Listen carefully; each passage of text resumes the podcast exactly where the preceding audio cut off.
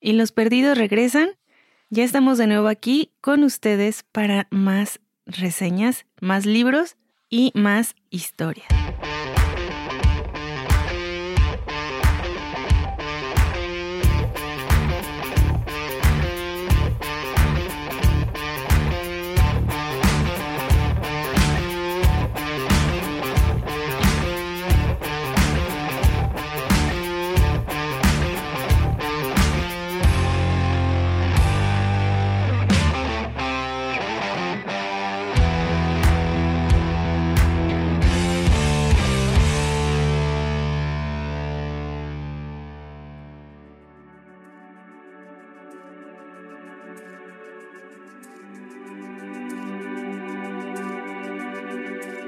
Hola Mix, ¿cómo te pasaste estos días de descanso? Ah, ¿fueron de descanso? Mira, hasta ahorita me vengo enterando que fueron de descanso. Pareciera, bueno, de descanso del podcast, pareciera que fue descanso, pero no, en realidad no lo fue. Pero pues ya hubo oportunidad por fin en esta semana de grabar y hay que aprovechar. Cuando se tiene la posibilidad, hay que aprovechar y darle con todo, ¿no te parece? Sí, es verdad, o sea, Fíjate que siempre estamos así como a principio de semana, como que son los días más adecuados para grabar. O sea, desde lunes a miércoles. Porque ya de jueves, viernes es un poco medio. Un poco más difícil de, grabar, ¿no? Es un poco más pesado y pues, sobre todo para la parte de la edición, que es la que tú te avientas. Pero ya estamos aquí listos, Mix. Fíjate que en estos días. Ni tanto, ¿eh? Ni tanto, Ani. ¿Eh? Ni tanto lo de, lo de la edición, o sea. Esa es una de las razones por qué no hacemos el podcast en vivo, ¿no? Porque pues hay algunos errores por ahí, hay este pausas muy muy largas. Ani se va a comer, luego regresa y empezamos a grabar otra vez. Sí, además de que también se cuela mucho ruido, pero em, estar conviviendo en el chat con todas las personas, pero... Y sí, fíjate que ahorita el en vivo está pegando mucho, o sea, mucho del streaming de video podcast y todo eso. O sea, no sé, lo estamos pensando muy seriamente. ¿Lo estamos pensando? Sí, ¿no? Híjole, no lo sé, no lo sé, Rick. Em, es que siento que me paniquearía. Me da, me da la. Ahí sí, mira, hasta me trabo de pensar. Siento que me trabaría más en video que en, así en, en, en voz nada más. Ahorita nada más me ves tú y nos entendemos a señas y demás. Pero ya una cosa es que te vean varias personas Ponle tú que nos vieran, no muchas, obviamente. Oye, ¿tú crees que, también estaría así de distraído? Híjoles, sí. Chávez. O, verían cómo de pronto ya te, te vence el cansancio cuando son los días más pesados de trabajo y te empiezas a quedar dormido. Ani, solamente fueron como dos grabaciones que realizamos, pero de ahí en adelante no me he dormido. Según tú, yo de pronto sí veo que cabeceas medio feo ahí en tu, en tu silla, pero también eso, también veríamos la, forma, ¿no? No sé, este... No sé, vamos a pensarlo. Bueno, pero eso, eso no es tema de hoy, eso no es tema de hoy. Eso no, no, no, no lo es. Después, con más tiempo.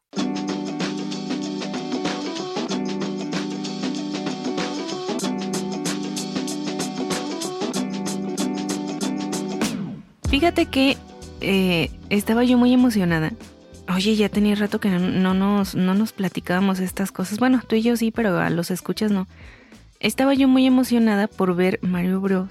en el cine y que llega la película, Mix. Ah, no es cierto, no fue Mario Bros. Fíjate cómo tuve un, este, un falso recuerdo. de la pena que me no Sé, no sé por qué mucha gente está muy emocionada con Mario Bros, ¿no? O sea, yo casi no. Yo no, es más, ni he jugado Mario Bros, creo.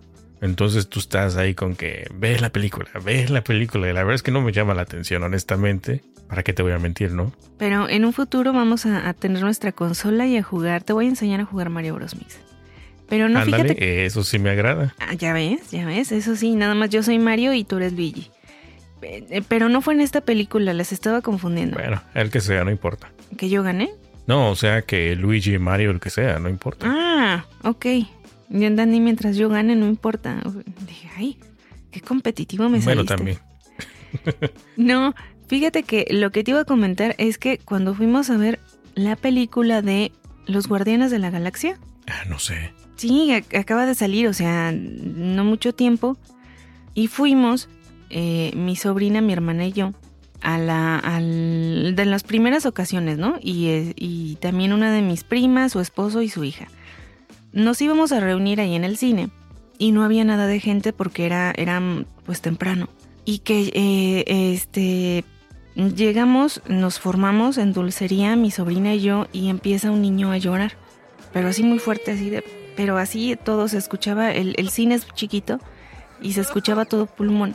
Y era lo que yo le decía a mi sobrina, le digo, ya ves, o sea, por esto, por, esta, por estas cosas son por las que yo no, no vengo al cine, no me gusta venir, porque siempre tiene que haber un niño llorón. Y ahí estábamos y mi hermana eh, formada mientras tanto en los boletos. Y la, la señora, la mamá de este niño, estaba sentada, eh, supongo yo que esperando a que, a que ya los dejaran entrar a la sala, y traía sus palomitas y demás cosas, ¿no? En, en las manos y tenía dos mijitos, dos niños, uno más chiquito y uno más grande. Y el más grande era el llorón, porque quería echarle moneda a esas, a esas maquinitas donde está la garra y sacas peluchito y cosas así. Sí, eso me da nervio porque nunca me saco nada ahí. No, no me sacaba cuando jugaba. No. Ay, bueno. No, porque recuerdas cuando la garra como que está a punto de ya de, sacar el, juguete y por alguna razón se resbala y ya Sí, lo suelta.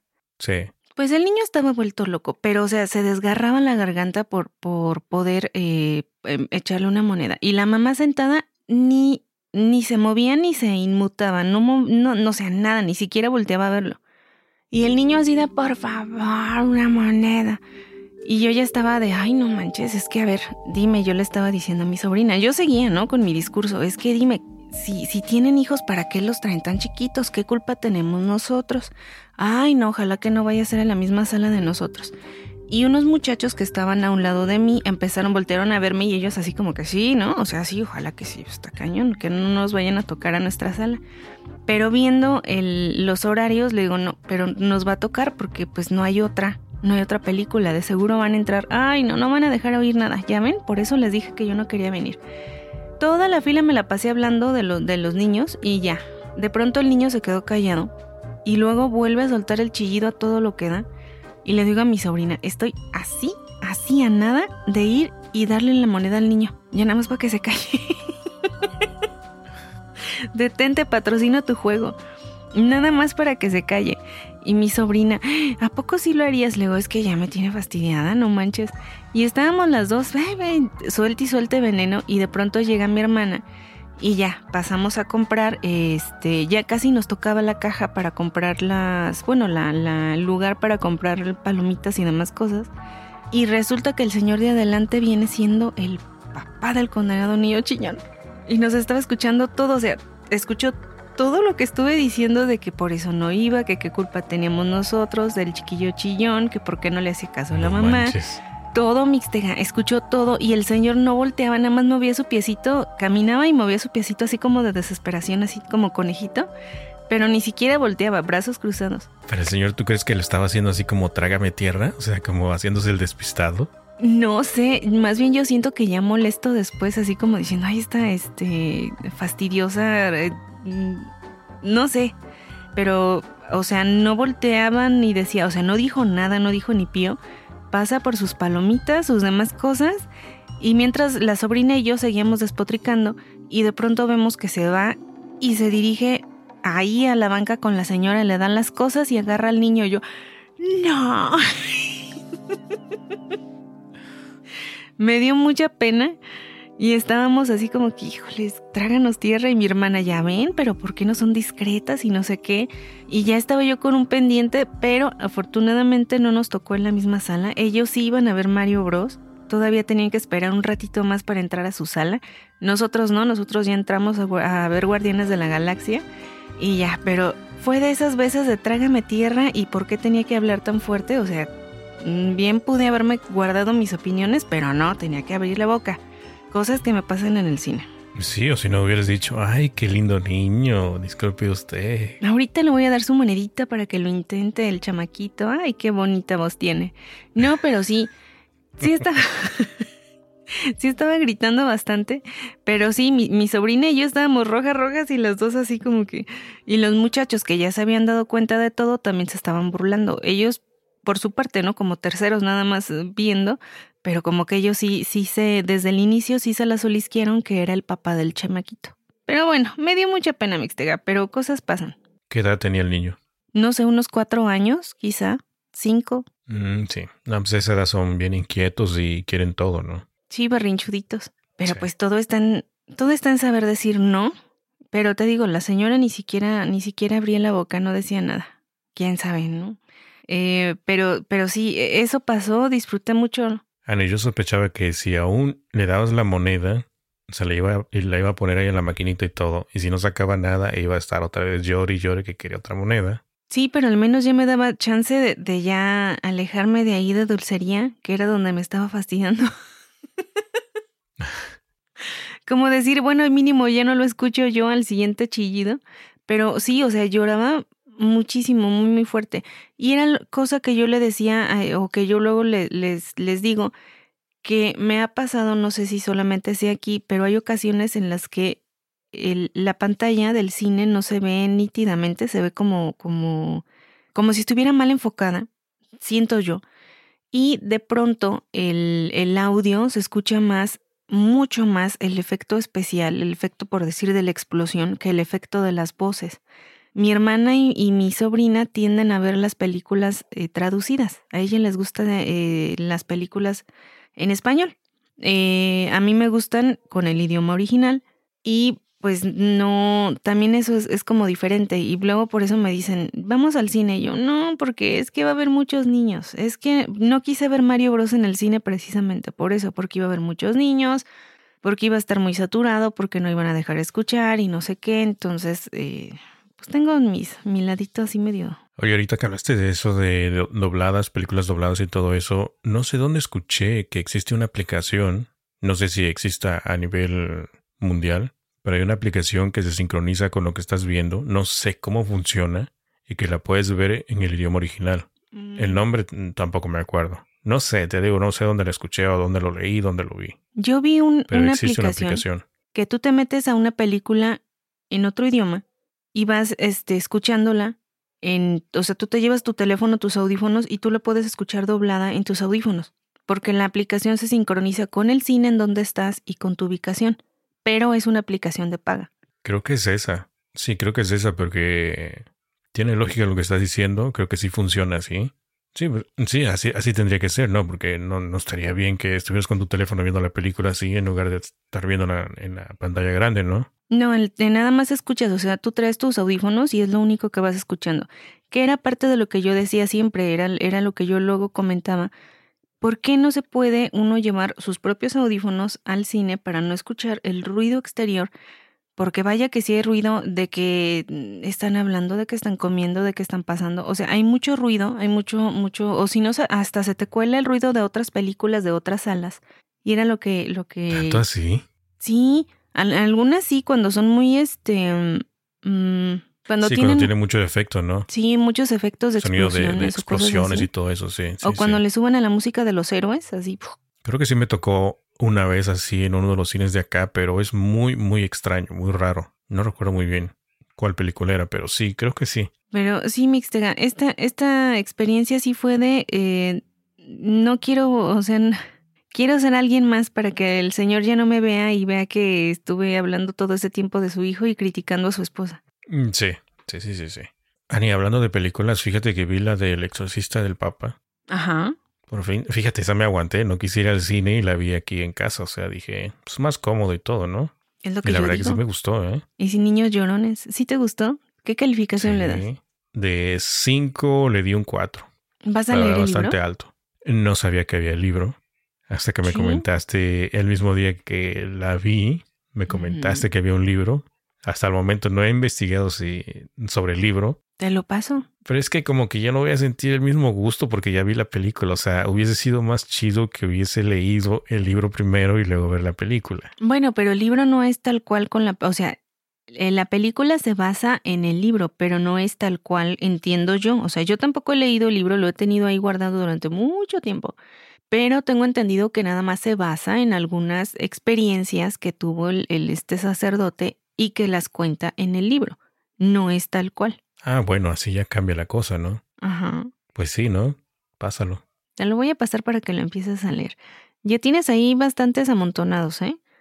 También de... de em, Bueno, recuerdo que me ibas a pasar también los de el episodio pasado que grabamos. Esos, y hasta la fecha, hasta la fecha no he visto ni una hoja, o sea, nada, nada. No me has pasado nada, ni. No, eh, este, pero ya estuve a punto de, pero es que luego saturo el chat porque no sé si mandarte todos los que yo considero o si no nada más los que... Te voy a mandar los que, yo te... No, sí, pero quedamos que los últimos tres del episodio pasado, o dos, no sé cuántos fueron. Yo tenía en mente dos, que era el del salón de baile y el de... Eh, ay, ya se me olvidó cuál otro, era, era otro. Y hasta ahí habíamos quedado, pero Siento yo que este libro que voy a presentar el día de hoy, que se llama número 13, también va a ser de tu agrado. Ok, pues entonces añádelo a la lista y ya luego me los pasas así como en un gran combo, ¿no? Y pues ahí los espero. Sí, ahora sí te los voy a pasar. Estás grabada, ¿eh? Claro. bueno, mm, ni funciona porque la vez pasada estabas grabada también y no, no me mandaste nada, así que te lo dejo a la conciencia. No, ahora sí te lo voy a mandar. Muy bien, lo esperaré. Bueno, pues este libro se llama 13 de el autor Steve Canabach. Canabach.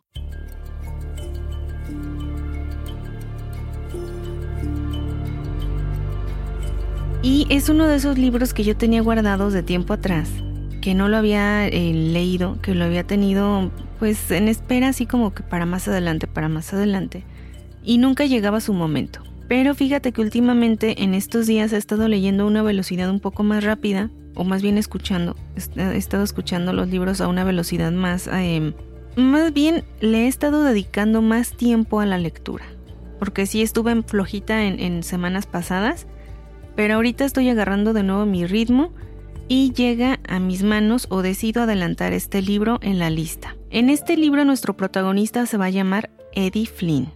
Eddie es un abogado, defensor, pero que tiene un pasado, o sea, tiene cola que le pisen. En su pasado había sido un conocido estafador, pero con la ayuda de un juez y de pues los deseos de mejorar y su familia, decide eh, pues convertirse en abogado defensor y defender solamente a personas inocentes, a personas que realmente lo necesitan, porque también tiene digamos que ciertos remordimientos de su vida pasada. Y mientras él se encuentra, mientras Eddie se encuentra defendiendo a una, a una cliente, surgen varias enemistades con la policía, con algunos oficiales. Los acusa, Eddie los acusa directamente de como de mm, corrupción y demás cosas, pero tiene éxito en su tiene éxito en su en su caso y logra defender bien a su cliente. Cuando sale del juzgado, se encuentra con Rudy, un abogado de prestigio, de varo, de alto perfil, de categoría, de pachocha, para que se entienda. Sí, el clásico abogado así renombrado que popular, que todo el mundo lo conoce, ¿no? Sí, de éxito. Todo el mundo acude. Ajá, que trae su, su, trajecito bien planchadito y anda bien peinadito y que, y que ya es conocido por haber ganado casos importantes y demás cosas. Y está esperando a Eddie para ofrecerle un trabajo como su segundo, como su segundo em, en, su equipo para un caso que tiene, un caso muy importante que se llama el caso Solomon. Este caso trata sobre Robert Solomon, una estrella de cine, un joven, muy joven, pero que es como la próxima promesa del cine y que todo mundo lo tiene como, como estrella famosa y todo mundo lo quiere contratar y está acá, acaba de filmar una película que apenas va a salir en estreno y que se supone que va a recaudar millones y millones y millones de dólares. Pero todo iba bien en su carrera hasta que, de pronto, una noche, Robert Solomon llega a su casa y encuentra asesinada a su esposa y a su guardia de seguridad. Se le acusa inmediatamente o bueno, casi inmediatamente de ser él el principal eh, sospechoso, de ser él el asesino, se levanta un caso en contra de él y ahora está llevando la defensa Rudy por parte del el estudio. Es decir, el estudio, los, los poderosos, contratan a Rudy para poder defender a Solomon, porque piensan que es inocente y además porque están protegiendo el estreno de su próxima película. De ser culpable, y de no tener una buena defensa, el estudio estaría perdiendo miles de dólares, o sea, millones, millones de dólares. Era mucho el dinero que estaba en juego y que ellos necesitaban proteger su inversión. Así es que le consiguen al mejor, en este caso Rudy, y Rudy está buscando a alguien que le secunde, que le eche la mano en el caso y decide encontrar a Eddie, contratarlo, y le plantea todo esto. Le va y le dice directo, eh, yo te quiero contratar porque este es el caso de Solomon que va a empezar en poco tiempo y eh, te necesito como segundo. Eddie lo piensa, le dice, este, sí, sí, pero no, o sea, déjame pensarlo. Y lo primero es que quiero ver todo lo que tengas acerca del caso para ver cómo está y quiero entrevistarme con Solomon, porque si él no es inocente, yo no voy a hacer nada por él, solamente trabajo con gente inocente. Una vez que pactan todo esto, pero todo así como bajo secreto, o sea, se cuenta, era, era todo como, como cuidándose de espionaje entre empresas o espionaje de, de las em, de lo de la prensa amarilla, sobre todo del amarillismo.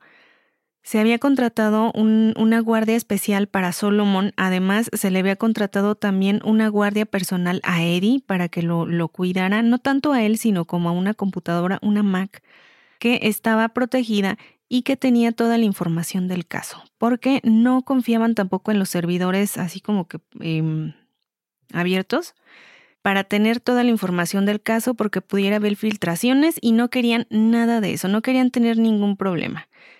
Eddie se da la tarea de organizarse, de revisar todo y cuando se entrevista con Solomon se da cuenta que en efecto este muchacho es inocente, que en realidad está todavía en shock sufriendo la muerte de su esposa porque no tenían mucho tiempo de casados y que está en la búsqueda de, del asesino, del real asesino de su esposa, sin importar lo que pase con él. Decide eh, empezar un, una negociación con Rudy acerca de sus honorarios y de todo esto para, la contratación de Eddie en el caso. De esta forma, Eddie logra que Rudy le dé como un puesto, un puesto importante dentro de la empresa, dentro de su bufete, y eh, de esta forma asegurarse un, un, puesto fijo, o sea, es decir, como, como un salario fijo, no estar como que bailando todo el tiempo porque él era independiente. Y era lo que no quería en, en pues en su vida. Él ya quería estar eh, en, en algo estable, quería estar más formal, quería alejarse de los problemas, porque precisamente estos problemas habían traído una ruptura en su matrimonio, lo que él estaba decidido a reponer. Así que con el dinero que le iban a dar y con el puesto que le ofrecía Rudy, Eddie estaba seguro que iba a recuperar a su esposa y a su hija. O sea que se estaba jugando el todo por el todo, tenía mucho que ganar, pero también era consciente de que lo estaban contratando para una sola tarea mixtega, una sola. Servir de amortiguador entre Rudy, entre el caso Solomon y la policía. Es decir, la defensa iba a basar todo su caso en que la policía había llevado mal la investigación, que había sido negligente con el caso Solomon, y le iban a tirar un montón de basura a la policía, y de eso se iba a encargar Eddie. Iba a ser como un tipo chivo expiatorio, una cabeza de turco. Sí, básicamente esa era la estrategia de ellos, ¿no? Esa era la estrategia. Tú vas a ir contra la policía, si la policía hace algo o si cualquier cosa sale mal, tú vas a salir embarrado, tú solo tú, o sea, tú vas a ser el de choque y te retiras. Y nosotros vamos a quedar, ah. sí, o sea, como escudo. Eddie era el escudo y nosotros vamos a quedar limpios y vamos a continuar. ¿Estás de acuerdo en que esa va a ser la estrategia? Y Eddie acepta. Por esa razón también es de que él quería sacar una buena parte de la paga, ¿no? Claro, porque decía, si yo me voy a enfrentar contra el cuerpo de policía, que son bastante corruptos, tengo que tener la ventaja de que, pues, de que voy a sacar una buena tajada, ya sea en, en cuanto a dinero y también en cuanto a un puesto importante dentro de tu, de tu, este, de tu negocio, de tu empresa. Sí, sí, claro, claro. Y también se, se, decide, se decide a decir que sí contra la policía, porque el mismo Eddie ya tenía problemas, como ya te había dicho, con algunos, eh, con algunos miembros de la policía. Tanto así que ya, lo, ya se habían atrevido a golpearlo, amenazarlo y demás cosas, pero eran cobardes. Lo, lo atacaban, lo, lo atacaron de noche y sobre todo con la orden de no golpes en la cara. Así como que de muchachos del cuello para abajo, para que no se vea, y todos sobres se le fueron encima. Pero sí supo que eran policías.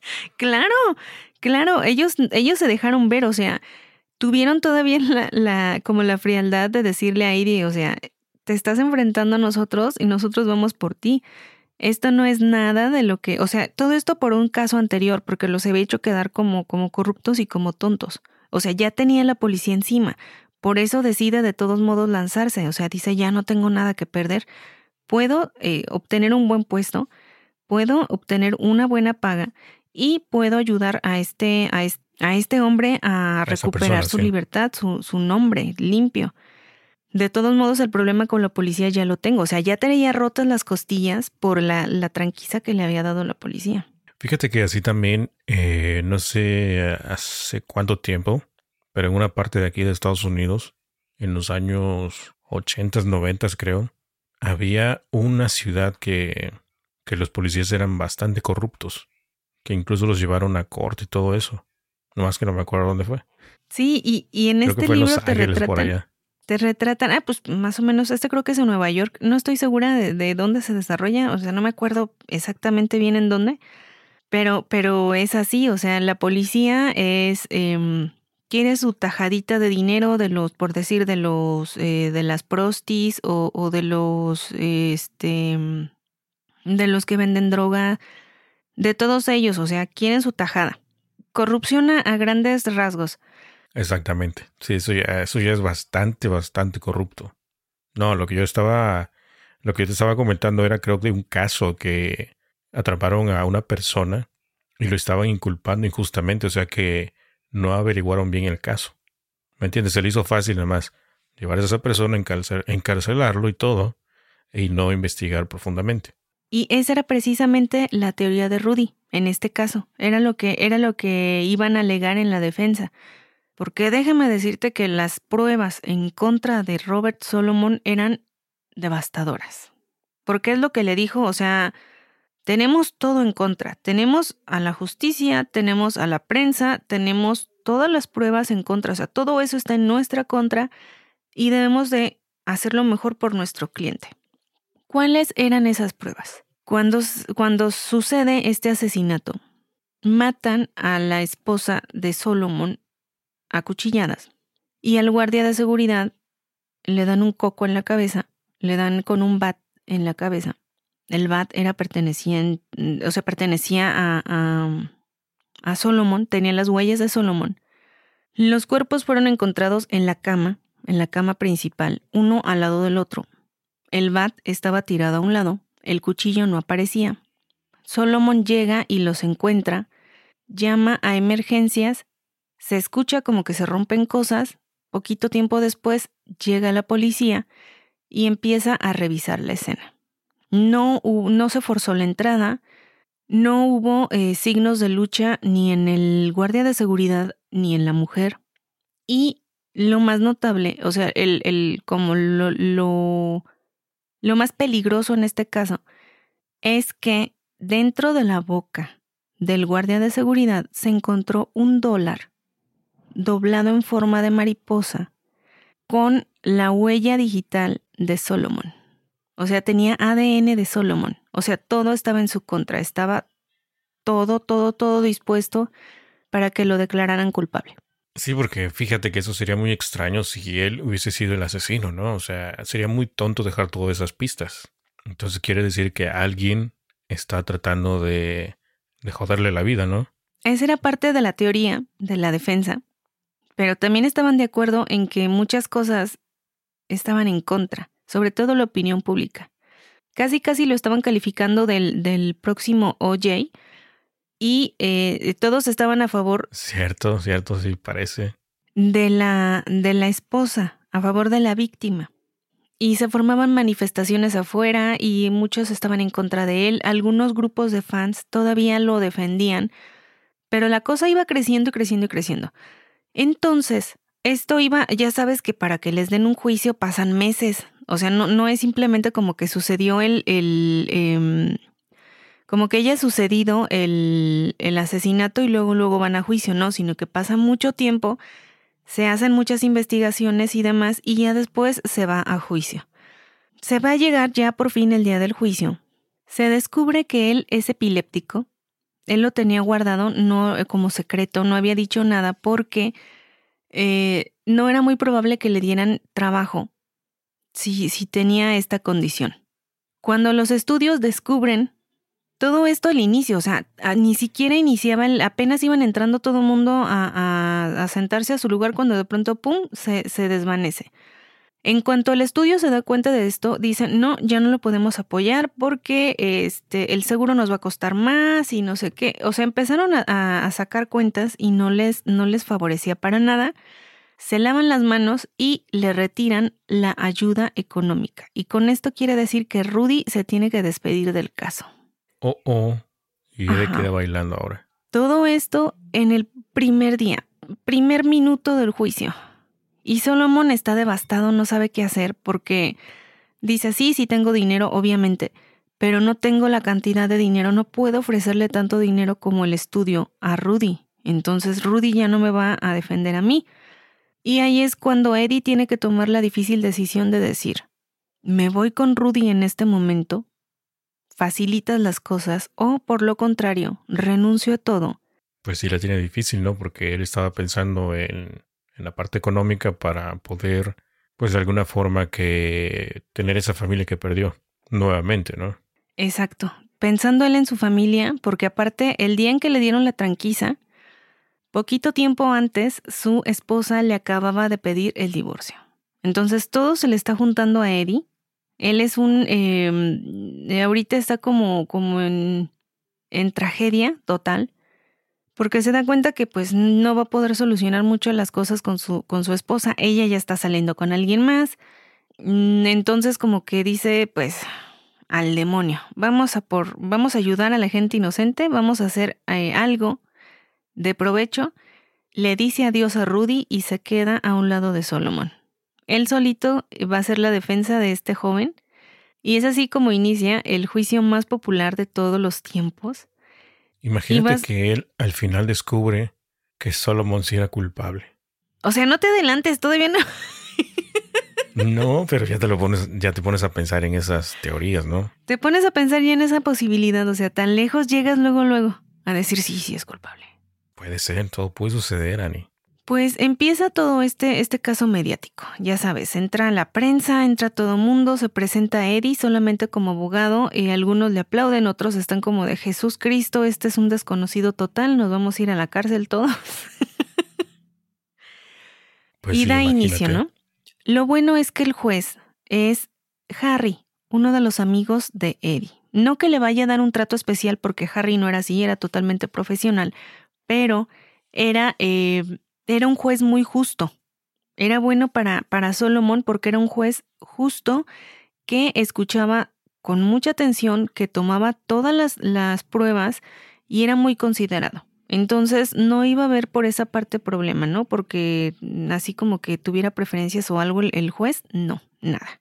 Y luego, luego en el primer día, Eddie empieza a pedir que le traigan este, una sábana, que le traigan colchón y que le traigan un montón de cosas ahí al, tribunal. ¿Se, dice tribunal? O sea, para, para, el, para el presunto culpable o para... No, para, para presentar su caso. E, es que él iba a presentar diferentes como versiones de lo que sucedió. Como pruebas, ¿no? Ándale, como pruebas. Entonces sí es al tribunal. El caso es que empieza para a recrear, Para recrear el, el, el supuesto, bueno, el asesinato, pues. Sí. Y de esa forma, por diferentes demostraciones, por diferentes este, cosas y demás, logra demostrar que el guardia de seguridad no murió de un bat en la cabeza, de un cocazo, sino que primero lo asfixiaron. Lo más probable es que le pusieran una bolsa en la cabeza y con la bolsa aún puesta, ahora sí le reventaron la cabeza, se llevaron el cuerpo y lo depositaron en la cama cuando la mujer ya estaba muerta. O sea, como que habían muerto por separado, después los junta el asesino o los asesinos, los acomodan en la cama como si fueran, eh, como si hubieran estado los dos acostados, porque esa era como la teoría, que ellos eran amantes, pero no era, no era así.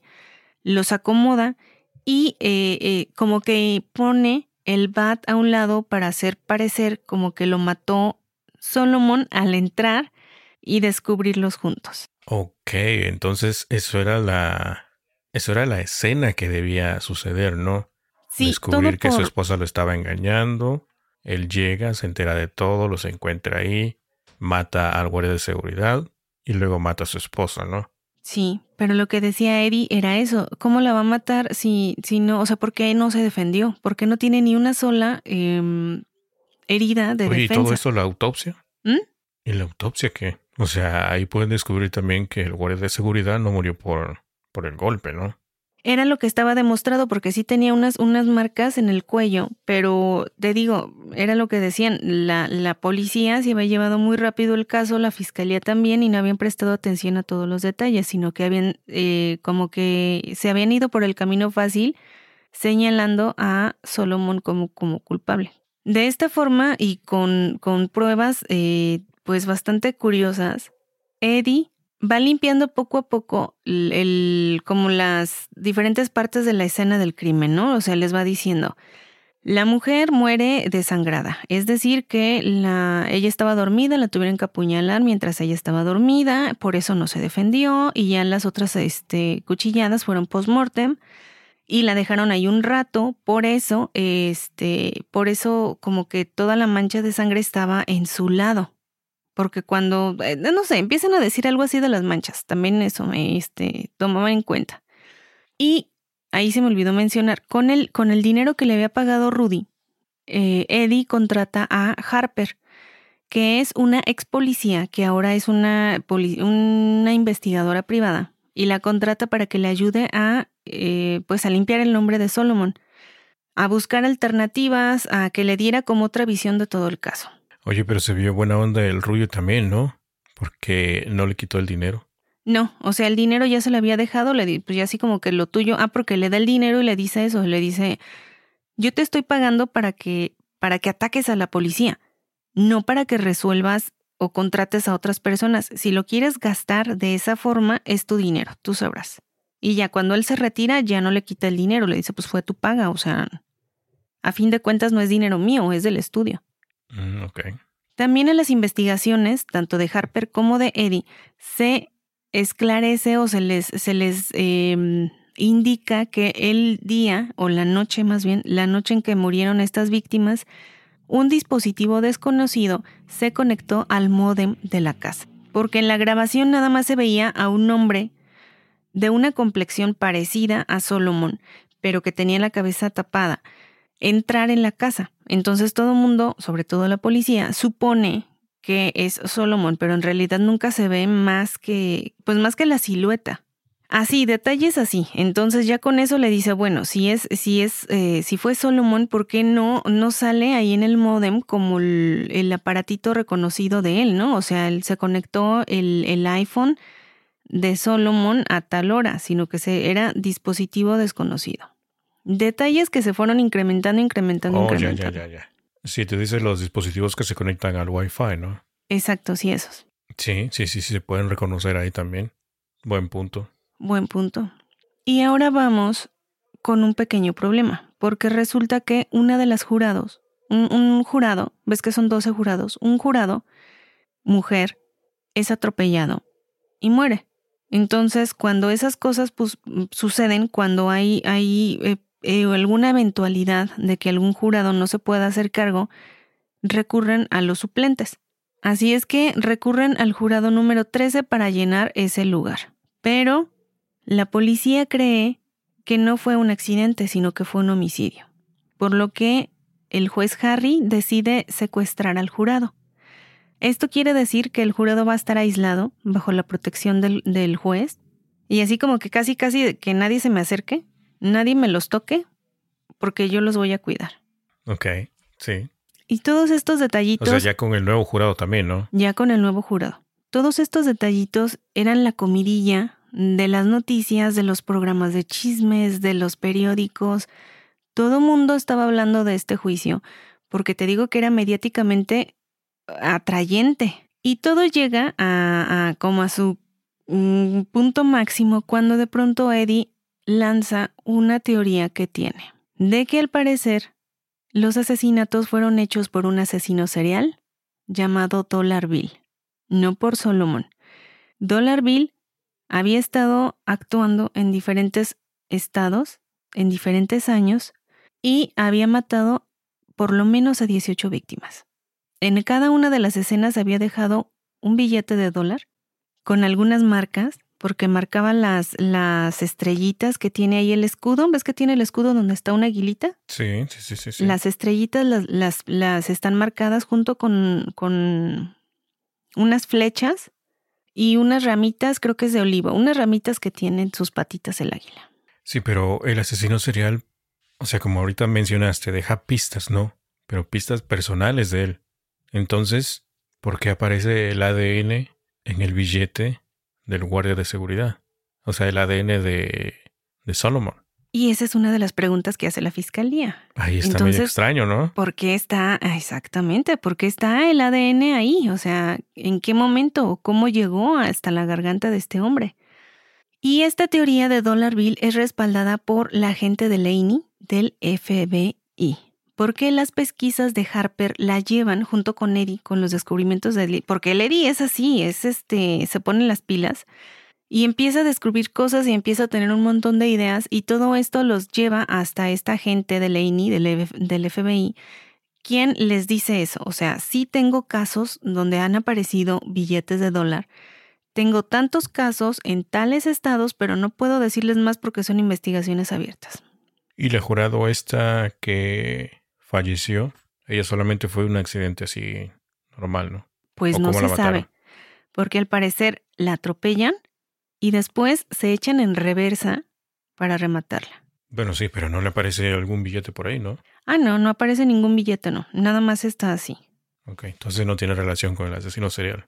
No. Y ahora déjame, déjame ver cómo cierro este episodio.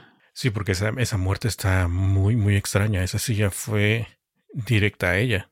Y en especial también está jurado.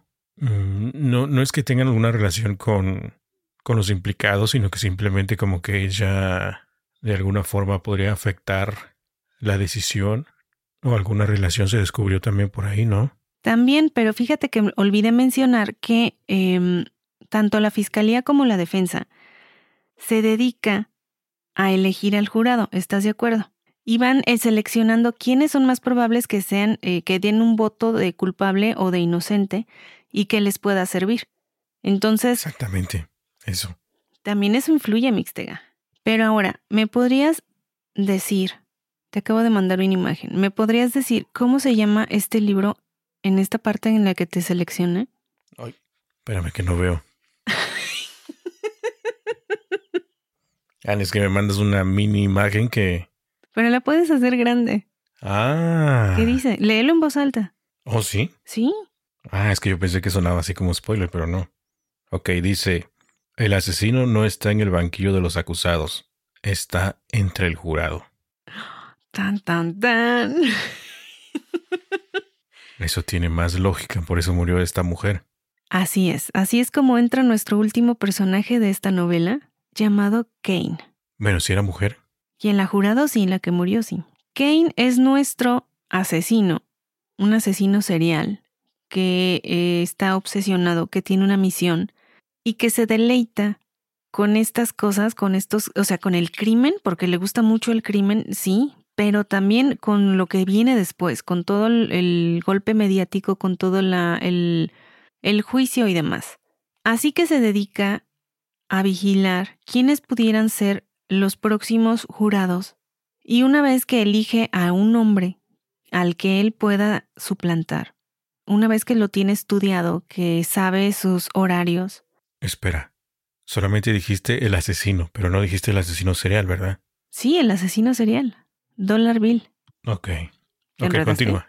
No, no, no, no, no, es que... Bueno, ya lo mencionaste, pero yo estaba preguntando, ¿qué, qué beneficio tiene de... con este caso? Pero dices tú que disfruta este tipo de, de cosas, ¿no? O sea, Dollar Bill mató y ahora está entre el jurado. Por eso está medio extraño eso, ¿no? No, porque es su forma de ser, es su forma de, de, de proceder, de actuar.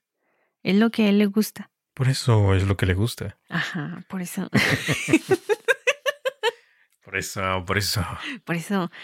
Entonces nos quedamos en que encuentra a un hombre con algunas características que él pueda adquirir o que pueda suplantar, porque es buenísimo haciendo imitaciones de voz, haciendo, eh, pues ya sabes, o sea, actuando como otras personas, se mimetiza y se convierte en otra persona. De esta forma, mata a, esa, a ese otro hombre, toma su lugar y va a, a la selección de jurado. Hace lo posible por quedar, y si es que no llega a quedar, como en el caso de Solomon, lo que hace es asegurar su sitio, como matando a una de las jurados para que lo llamaran a él, porque él había quedado de, suplente. Por eso mata a la jurado número 12 para poder entrar él. Actúa de una forma fría, es calculador, es, eh, es una máquina. Y sobre todo Mixtega cuenta con ayuda. De alguna forma, tiene contactos, tiene ayuda en diferentes lugares, de diferentes formas que le ayudan a realizar sus planes, a llevarlos a cabo. Hasta ahí puedo dejar la historia. Te puedo decir que es... La policía. No sabemos. La policía está involucrada. Te puedo decir que es un, thriller muy emocionante. Es una historia que a mí se me, se me hizo muy rápido el libro por, por la velocidad que, que llevaba de lectura. Me gustó mucho el personaje de Eddie y su lucha, o sea, su lucha por, por hacer el bien, por ayudar a otras personas. Y también el personaje de Kane es de no manches, o sea, a este, este hombre tiene todo pensado, no comete errores y ha estado eh, asesinando en varios estados y saliéndose con la suya. Vamos a ver si este es el mismo caso en el que eh, Eddie vaya a triunfar o en el que Kane va a sumar otro estado más a su lista. Pero por lo que estoy viendo es un es un caso random, no no es algo que tiene que ver con Eddie y el asesino. No, o sea, a él el asesino no le importaba nada. Él está desde el banquillo. Te lo de, él está, él, él, haz de cuenta que hay capítulos donde él está narrando su, su, como sus vivencias y está asombrado del, del desarrollo que está tomando el caso. Está asombrado de ver a Eddie luchando por la inocencia de su cliente. Entonces dice, o sea, es, es un rival bueno. Me gusta. Quizá lo mate, quizá no, pero me gusta, me gusta esto, o sea, me gusta esta, es como esta adrenalina, este cambio, porque como que todo antes había sido muy fácil para él y el, el enfrentarse contra una mente un poquito más ágil como la de Eddie, le está gustando ese reto, Mix. Está cañón, ¿no? Imagínate que tú estés ahí como abogado tratando de defender a alguien y, y el asesino está ahí presente. Y tú también tienes que darte cuenta de quién es. Porque te van contando partes, eh, sí, pero, pero también tienes que poner ahí atención. ¿Cómo atención en qué forma? Por ejemplo, te va diciendo que, que, que tiene ayuda. Era lo que yo decía, tiene ayuda, tiene una misión, o sea, ¿por qué? O sea, tiene recursos. Y, y eso me hacía pensar, ¿por qué tiene recursos? ¿Quién le está ayudando? ¿Por qué le están ayudando? ¿Y cuál es como la finalidad de todo esto? O si simplemente nada más le gusta matar y, y y salirse con la suya. Pero ayuda como por ejemplo. Es que ya te daría spoiler, Mixtega, no te puedo decir.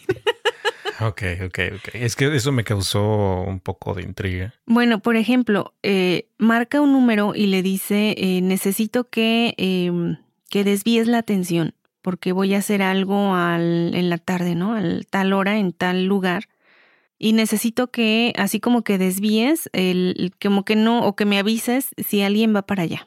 Cosas así, o sea, medio críptico, es que tampoco te dicen tantas cosas, por eso te digo, hay que poner atención. Y la voz siempre a su beneficio, ¿no? ¿Mm? Siempre a su beneficio. Siempre a su beneficio, sí. Y la otra voz le dice, eh, otra vez estás con tus juegos, debes de dejar de jugar o alguna vez vas a perder. Y Kane le contesta eh, así como que a ti te viene valiendo queso, ¿no? O sea, así como que tú me vas a ayudar, no te lo estoy pidiendo. O sea, me vas a ayudar. Si no, ya sabes lo que va a suceder. Y pues te deja más así. O sea, ¿a quién más está manipulando o, o, por qué? O... No se sabe. A Rudy. No se sabe. No, yo te estoy diciendo, Rudy es informante. No, pues no se sabe. Tienes que leerlo, Mixtega. Este sí tienes que leerlo. No voy a dar spoiler. Spoiler, spoiler.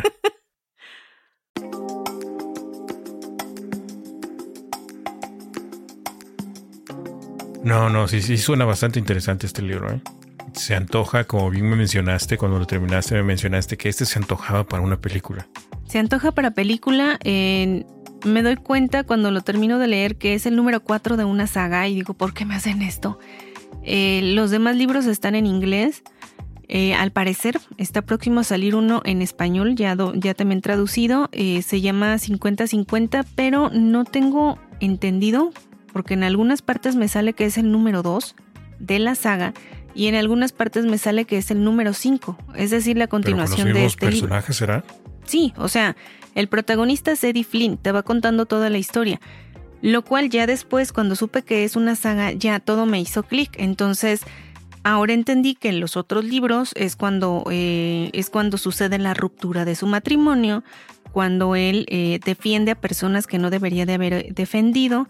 Esas personas salen en libertad y después cometen atrocidades de las cuales Eddie siempre se arrepiente y por eso... Sí, o sea que no valió la pena, ¿no? Sí, por eso él decide siempre estar del lado del inocente, solamente inocentes. Su familia estuvo en riesgo, Harper lo ha salvado en otras ocasiones, como que ya llevan, o sea, hay más historia, hay cuatro, hay tres libros atrás. Me imagino que cada libro tiene su final, ¿no? O sea, ya este asesino serial ya no aparece en es autoconclusivo, es autoconclusivo. Pero te digo, el, que va a salir el de 50-50, no sé si vaya a ser el número 5 o si es el número 2. Pues Tengo esa duda. Pero se me están ¿No Checado la, ¿No has checado la saga de los libros en inglés, cómo van en orden? Es que en inglés me sale que es. Es que no me acuerdo cómo, pero en, en español me sale que es el número 2 y en inglés me sale el número 5, algo así. Deberías checar primero mejor la saga en inglés la por eso, y todo eso. Pero es que se me están juntando muchas sagas y, y, estoy así como que, o sea, mi lista de deseos no para de crecer ahí en Amazon. y estoy así de nada. que se junten todos y ya luego mandas todo de, de montón. Mm, no sé. ¿Tu calificación? Cinco estrellas. Muy bien, muy bien. Tiene mucho tiempo que no habías calificado un libro así tan alto. Tiene mucho tiempo que, no me emocionaba tanto con un libro. Este libro me gustó, me, me, me dio como la el punch que necesitaba para salir como del letargo que tenía. No podía leer tan rápido. Pero ahora lo estoy haciendo, este, te digo, ya retomé mi, mi carrerita y estoy en, eh, pues estoy en eso, ¿no? Estoy así como que, uy, más. Tiene más acción por lo que puedo escuchar que el libro que, que leí de La Jurado 270 y algo. Yo siento que sí. Sí, sí, el que leí estaba un poquito más, eh, un poquito más lento, digamos, y este tiene un poquito más de suspenso por los personajes. Bastante más suspenso y aparte también eh, súmale que el, no solamente se acaba de echar al cuello eh, Eddie a, a, la policía, sino también al asesino. O sea, porque la policía ya le dijo, o sea, de esta te salvaste. De la próxima quizás no. O sea, la policía anda detrás de él para acabarlo de una forma o de otra. Por eso te digo que la policía está ahí metida con el asesino. Se lo enviaron para que le dé crack. ¿Quién sabe? Yo digo que sí. Y el asesino ahí manipulando a todo mundo y bueno, es una cosa ahí increíble. Manipulando a todo el jurado, ¿no? Quiere manipular a todo el jurado, sí, y a los que no se dejan manipular, pues tiene otros planes para ello. O sea, pero lo está manipulando para, para este, votar en contra de, de, ¿cómo se llama? De Robert Solomon de Solomon. Sí. Ok. Sí, porque si no, de lo contrario, él iba a la cárcel, ¿no? Si es que se lo, llegan a, descubrir. Él estaba tan seguro de que no iban a dar con él que él está, eh, él está tranquilo. O sea, él siempre está tranquilo. Él así como que yo ya hice mi tarea, yo ya hice lo mío, yo ya nada más vengo aquí, manipulo a todos los demás, pero lo van a declarar culpable y listo, me voy a planificar mi próximo, este, mi próximo crimen. Pero si sabes que ahí entre el jurado hay uno que otro que por ahí está de chismosillo, viendo cómo reaccionan los demás y empieza a levantar sospechas, Ani. Eso lo he visto en películas. Claro. Hay de todo dentro del jurado. Y el mismo Kane está, está pues al pendiente, el mismo Kane lo, lo, sabe. Y ahí es donde entra su manipulación, ahí es donde él entra para, para tratar de, de lograr un, voto, un voto unánime de culpabilidad. Sí, porque es muy, muy difícil eh, que todos estén de acuerdo. O sea, un voto unánime. Por lo regular siempre están divididos. Pero sí, como dices, este libro está muy, muy bueno que no merece el spoiler. No, no lo merece. Ahí te digo, los recursos a los que me refiero, lo que tiene Kane es que, por ejemplo, eh, infiltra de alguna manera, o sea, tiene maneras ingeniosas, micrófonos pequeños a las oficinas de Rudy para poder escuchar cómo van manejando el caso de la defensa.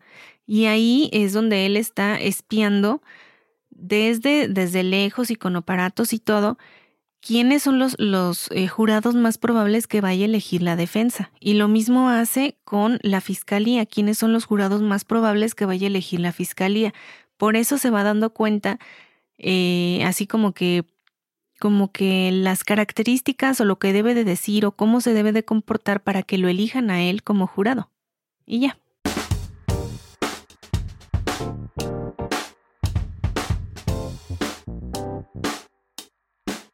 Ok. Bueno, pues espero el libro lo más pronto posible. Este también lo, lo agrego a la lista, este también te lo voy a mandar. Sí, ahí lo esperaré. Pues entonces llegamos a la parte final, la despedida de este episodio. Ya tenemos tu calificación, no hubo spoiler. Esperemos que, no sé, alguno por ahí lo haya leído y que muchos, de hecho ya, ya hacía falta un buen thriller también. Precisamente ya hacía falta un thriller eh, interesante, un thriller, intenso y aquí esta selección que te digo que lo tuve ahí un buen rato y no le había podido echar la mano. Pero sí vale la pena. O sea, si les gusta el thriller, eh, dense. Sí, el thriller duro y macizo. Aquí está este de El Jurado 13, ¿no? ¿O cómo se llama? 13. O 13 nada más, así se llama. Ok. Vámonos entonces, Annie, y nos escuchamos la próxima semana. Aquí en Mentes Literales los estaremos esperando para más reseñas. Vámonos. ya vámonos porque la que se está durmiendo es Annie. Sí, tengo sueño. sí. Cambie fuera. Cambie fuera. Nos escuchamos la próxima semana. Ya dije, nos escuchan en Spotify, Apple Podcasts y saluditos a todos. Buen inicio de semana. Annie, chai. Chai.